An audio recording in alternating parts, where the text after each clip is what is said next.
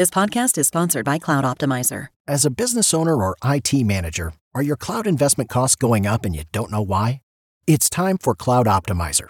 As you migrate your business to the cloud, what you're spending and why you're spending it can get a little hazy. But Cloud Optimizer clears up the mystery and puts the cloud to work for you. Cloud Optimizer starts by analyzing usage patterns, right sizing resources, leveraging discounts you may not be aware of, implementing automation, and much more. And by reducing unnecessary expenses and maximizing performance, Cloud Optimizer guarantees you a savings of five times what you spend for their service. As you utilize cloud based services more and more, you don't have to lose sight or control of your spend. You can stay agile, streamline your costs, and optimize your performance, plus save significant money with Cloud Optimizer. Make the cloud work for you with Cloud Optimizer. Get a free assessment and find out how much you can save by going to cloudoptimizer.com. Go to cloudoptimizer.com for your free assessment. That's cloudoptimizer.com. Hello, I'm Scott Soshnick. And I'm Eben Novy Williams, and this is the Blitzing Cleveland Sports Business Podcast, The Sporticast.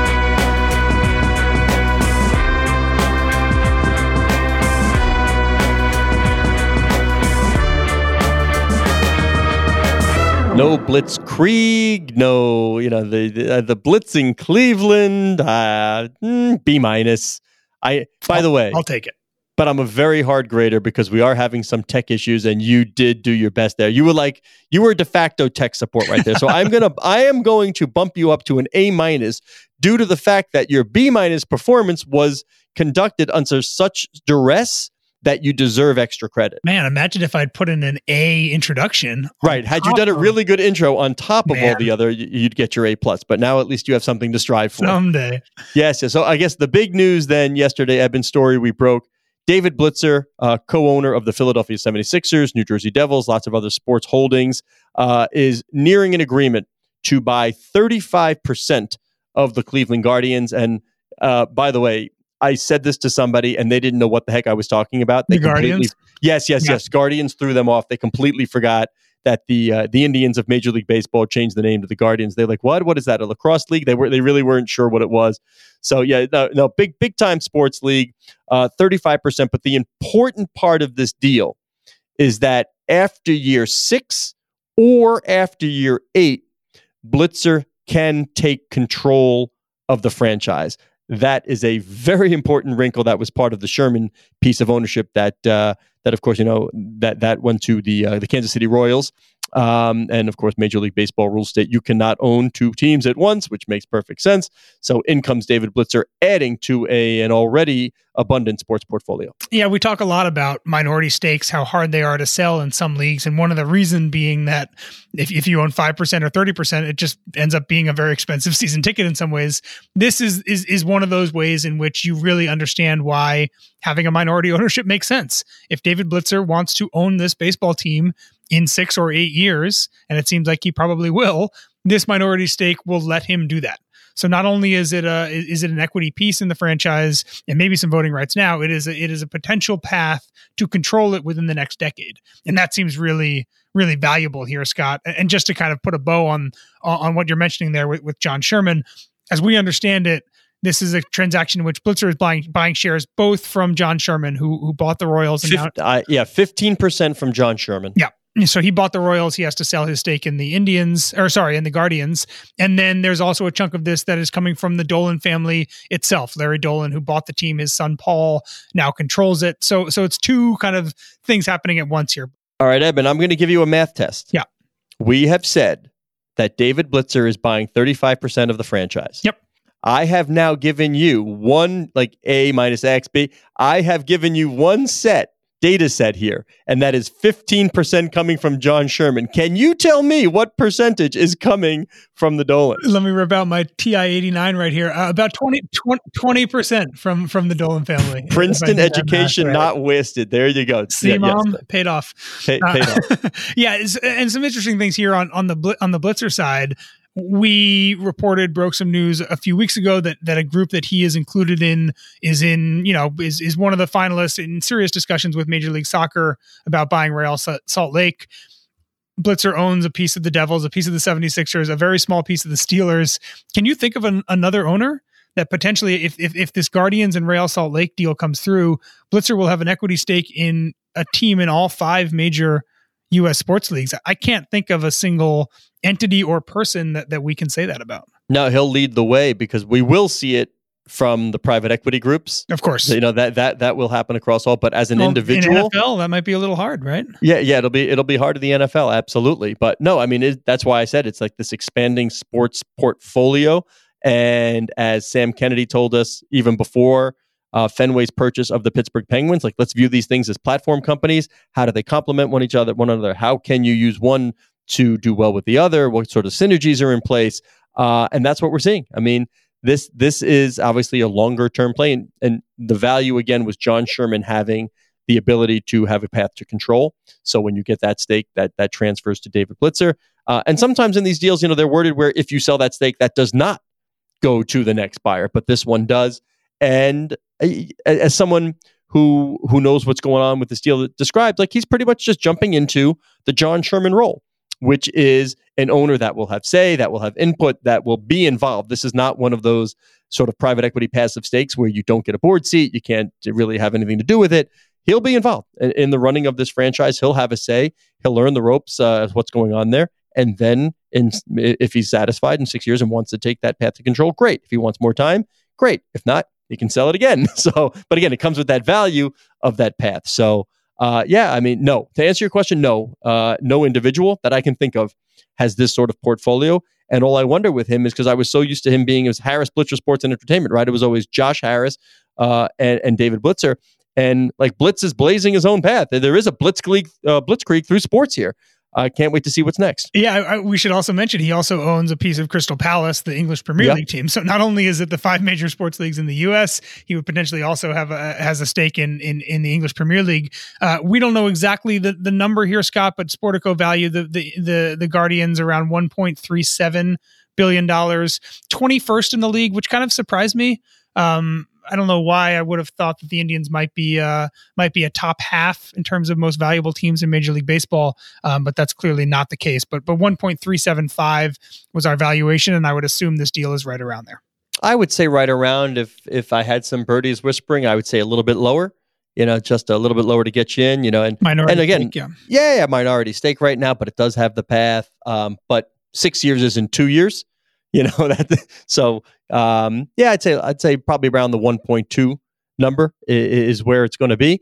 But um, yeah, anytime you can bring in not only the capital, but somebody like David Blitzer who has the know-how and expertise from other leagues, best practices, uh, you have to feel good about it. As and you and I have talked about this before. When everybody's looking for capital, there before the private equity world was involved, it was sort of what else do you bring to the table? Everybody's got the money. But if I'm going to bring you in as a partner, what's the specialty? What's the know how? What's the value add that you bring? And you would have to think, would you not, Mr. Novy Williams, that when you bring in somebody like David Blitzer with all these other holdings, he certainly has good insight into the landscape of global sport, what's working in one place, what's been tried elsewhere. He can then bring that knowledge infrastructure to this property. I think that's 100% right. And, and, a quick question on, on the path to control. How do those clauses work in these contracts? Is it, I assume there's no strike price written into this deal here that says he's, he can buy the team in six years at this price. Is it predicated on the two of them agreeing to a fair market value? Is it predicated on, on, some kind of independent arbitrator putting a value on it? How exactly does path to control work if you're not putting a set price into these things? I would like to say it is whatever Sportico says it's worth at the time, that will be the number. I would like to say that I can't because that is not the way it's being done. But as you know, these are complex negotiations up for negotiation.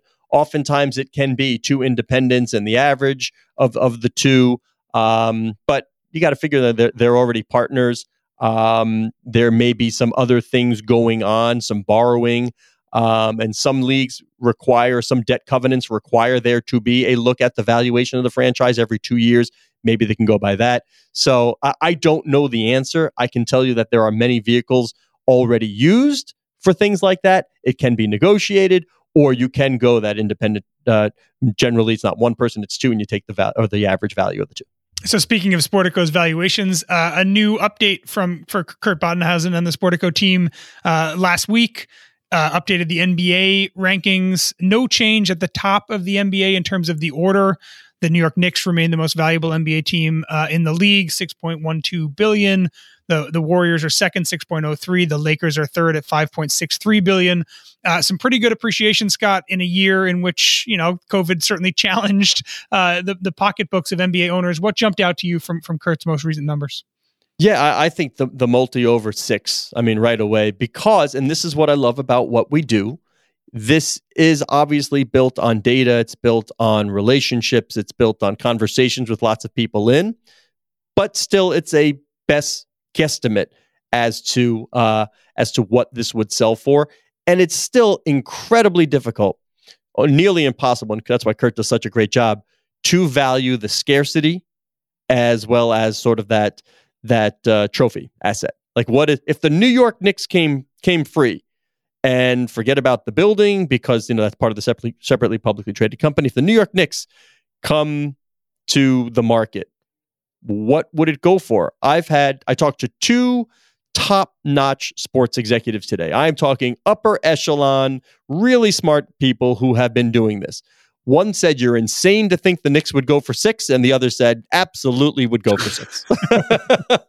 Take the so, middle and six. yeah, yeah. So I absolutely love the fact that you know who knows. I I happen to be on the side of when a an asset like this comes on the market because it's a generational thing. You may have to wait another 30, 40, 50, 60 years for the New York Knicks to come on the market, which is why Joe Tsai pounced on the Brooklyn Nets when he did.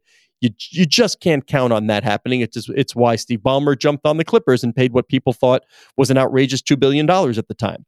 Um, I'm of the opinion that it would hit the six mark if this went to an open auction, a global open auction would solicit a bid of at least $6 billion for the Knicks. How about you? Yeah, I think that's probably right. So, some things that jumped out to me here three of the five most valuable U.S. sports franchises are NBA teams, uh, which is pretty wild to me. I think that might surprise some people. The, the Cowboys are number one at 6.92 billion.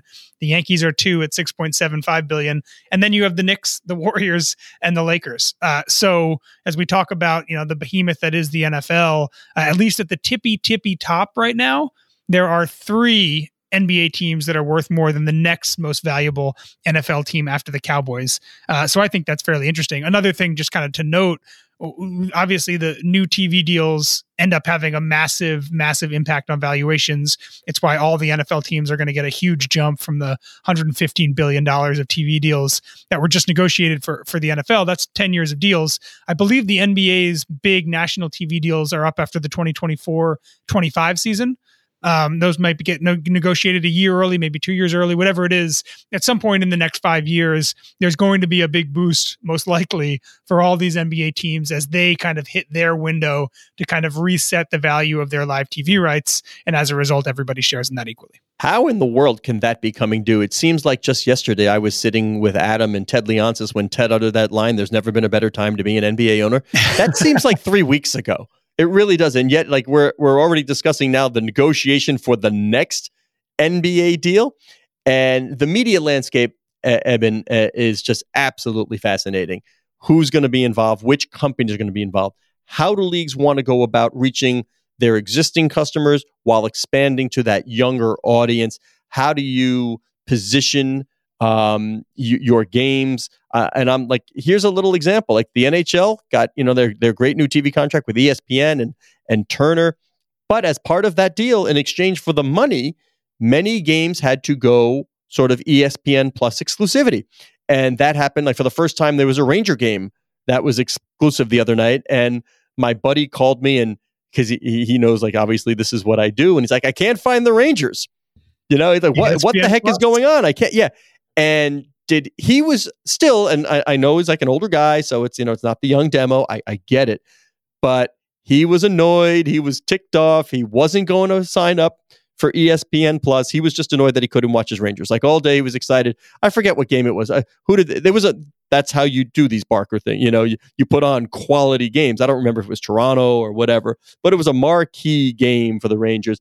And he had set up his night. He really just wanted to sit on the couch and and watch his Ranger game. And man, when he was he was annoyed.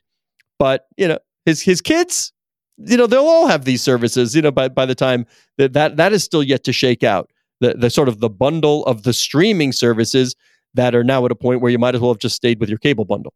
And we, we talked with Kurt about this on the on the Friday Twitter Spaces happy hour that, that we're hosting every every Friday about this idea that the NBA, from a national TV standpoint, obviously in line for a, a much bigger deal than the the nine year twenty four billion dollar deal that they have right now.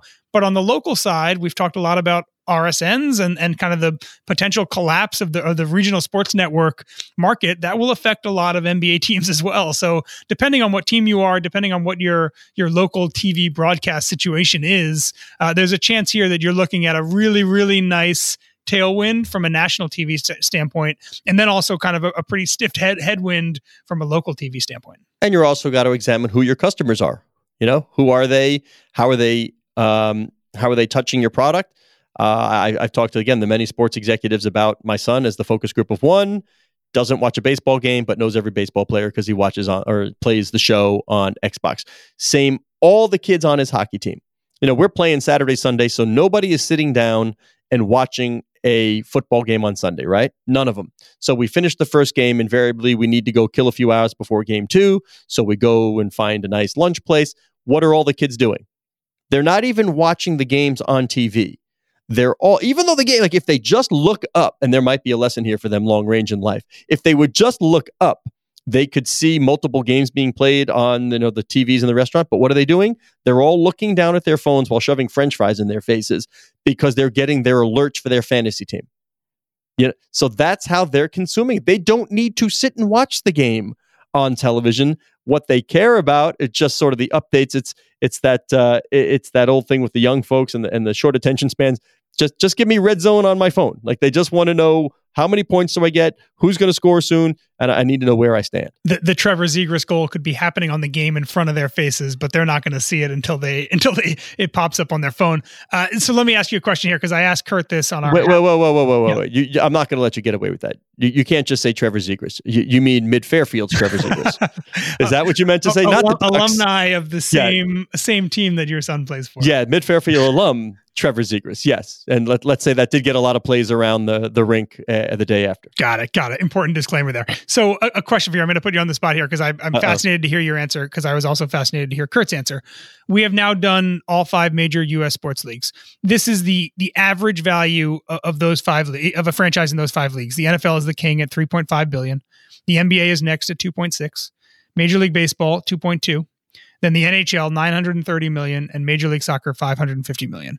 That is not a surprising order. NFL, NBA, Major League Baseball, NHL, MLS. At some point in the future, if that order were to change, what's the change that you see? Oof. Um, what's the difference between MLB and NHL? Uh, it, it, MLB is 2.2, NHL is 930, so more okay. than double.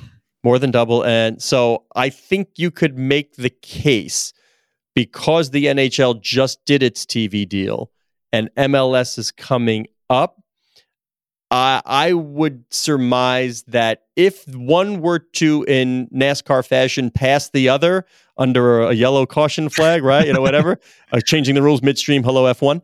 Um, I would say that hey, you like that broad based knowledge right nice, there because nice. I'm not an F1 fan, right? Uh, Max Verstappen, okay, all good. Um, I would not be shocked although I'm a big believer in the NHL in a digital world. So, but they just did the deal. So, but I would not be shocked if creeping, creeping, if I, you know, that objects in mirror are closer than they appear. If I'm in the NHL car looking in my mirror at the MLS car, object in mirror is closer than it appears. Interesting. So, so Kurt's answer was he thought he was like, wow, it's a tough one. He said NBA passing NFL. He thought was the most likely. NBA change. passing NFL. Yeah, okay, and, and, that's a right now it's a it's a nine hundred million dollar gap between those two. And just based, I assume, global appeal and the ability to scale. And he thought yeah. it was going to be this order for maybe 15, 20 years, and eventually that changes. His second answer was what you said: MLS patching and NHL. Uh, my answer was that NHL passing MLB, and I get that there's a huge gap right there. There's a billion dollar gap between those two things.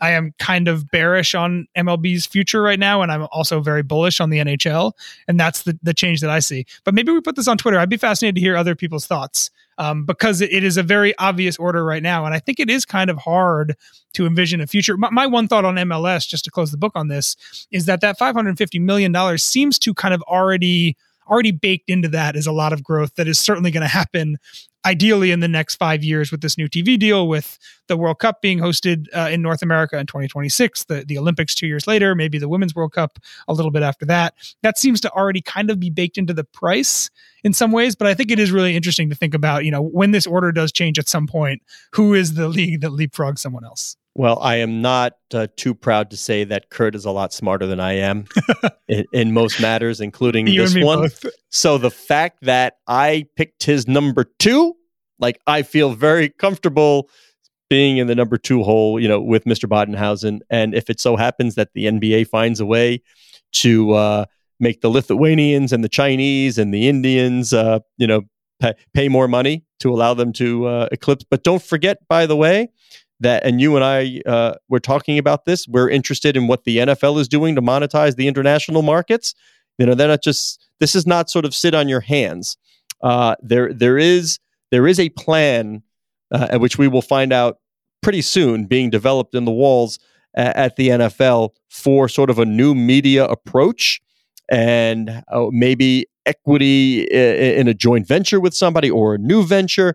So there is there is there there is a path forward for the NFL that perhaps would have them catapult a, a, little too far ahead of the NBA. I'm not saying it will, but I'm saying uh, I don't think we we're not looking at stagnancy here. That, that there are conversations happening in all the halls of where are we, where are we going, how do we get there, and who can help us get there fastest. How so, about how about that for a little teaser? Some thank you. Some news maybe coming down the pipe. Uh, let's maybe. stick in the NFL, Scott, for our last topic. Uh, in, in, the list of 32 most valuable franchises, you, you, need to go down near the bottom to find the Jacksonville Jaguars, 2.65 billion according to our most recent numbers. Uh, team has been in the news for another reason over the past couple weeks.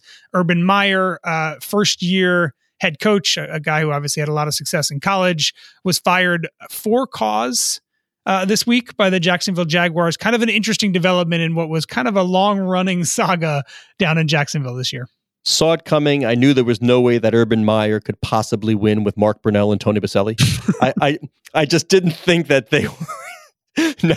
as, Throw, oh, throwing to Jimmy Smith and Keenan McCardell. Yeah, exactly. I just didn't think he could. No, I, I, I just, uh, I'm not going to pile on. Yeah, pile on Urban Meyer. You know, you had the off-field incident distraction at the bar. You know, they weren't winning games. If they're winning games, that means nothing, right? Um, and then you have this whole thing I kicked a player and I can do whatever I want. Um, you know, Shad Khan, I think he realized maybe a little late that this was a mistake, wasn't going to work. But the interesting sports business, as you said, they fired him for cause. Now, the interesting point will be will Urban Meyer and his attorneys go after for any portion of that contract? Yeah, it, it, feels like the kind of thing that, and we see this in college occasionally, not that often, but occasionally it kind of ends up in, in settlement. We don't have the exact wording of the contract, but I would assume there are some morals clauses in there. There's some kind of protection of the team's reputation in there as well.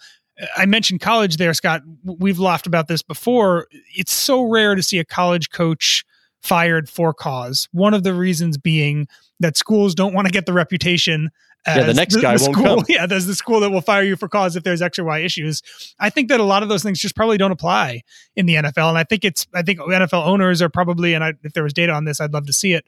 It seems like NFL owners should be in a position to more confidently say that a, a coach has breached the terms of his contract uh, relative to to how kind of unconfident or how rare it is to see it in the NCAA. Uh, yeah, I, I don't think if offered an NFL head coaching position, I don't think the candidates are like, yeah, you know, I'm not so sure about this place because you know exactly. what they did before. Exactly. exactly. You know, one, it's like that's not me. Two, I don't care. I just want the job, and you know, the numbers are pretty high and pretty good anyway. If you can get one of those jobs, you snag it and lock it up. So yeah, I mean, it'll it'll be interesting just to follow and see how it develops. You know, again, my, Mike McCann loves this stuff, and we're fortunate that we can pick up the phone and you know, bounce this stuff off of him right away. How do you think it's going to play out? Do you know the language? What are the applying principles? And the best part is McCann, within like 30 minutes of it happening, has his story out. And then when people ask me what I think, I, I can have already read Mike McCann and he can tell me what I think, which is what I've said for years with you. Don't ask me what I think on a sports law matter until I read McCann. Then I can make an educated decision. So it's nice to have access to his brain yeah, we can wrap it up there. People should just, if they're curious for more on the topic, uh, go to sportico.com and read Michael McCann's story about Urban Meyer and what being fired for cause means and what might follow from a legal standpoint. Yeah, this is when I do the Twitter thing. I think for him, I think he's at McCann Sports Law, so go find that. The other guy, he is Eben Novy Williams. You can find him on the Twitter at Novy ugh, underscore Williams. I am Scott Soshnick on Twitter at Soshnick, our social media editor. Core Veltman loves it when I remind you that the show is at Sporticast, which is the hub of what will soon become the Sportico Podcast Network.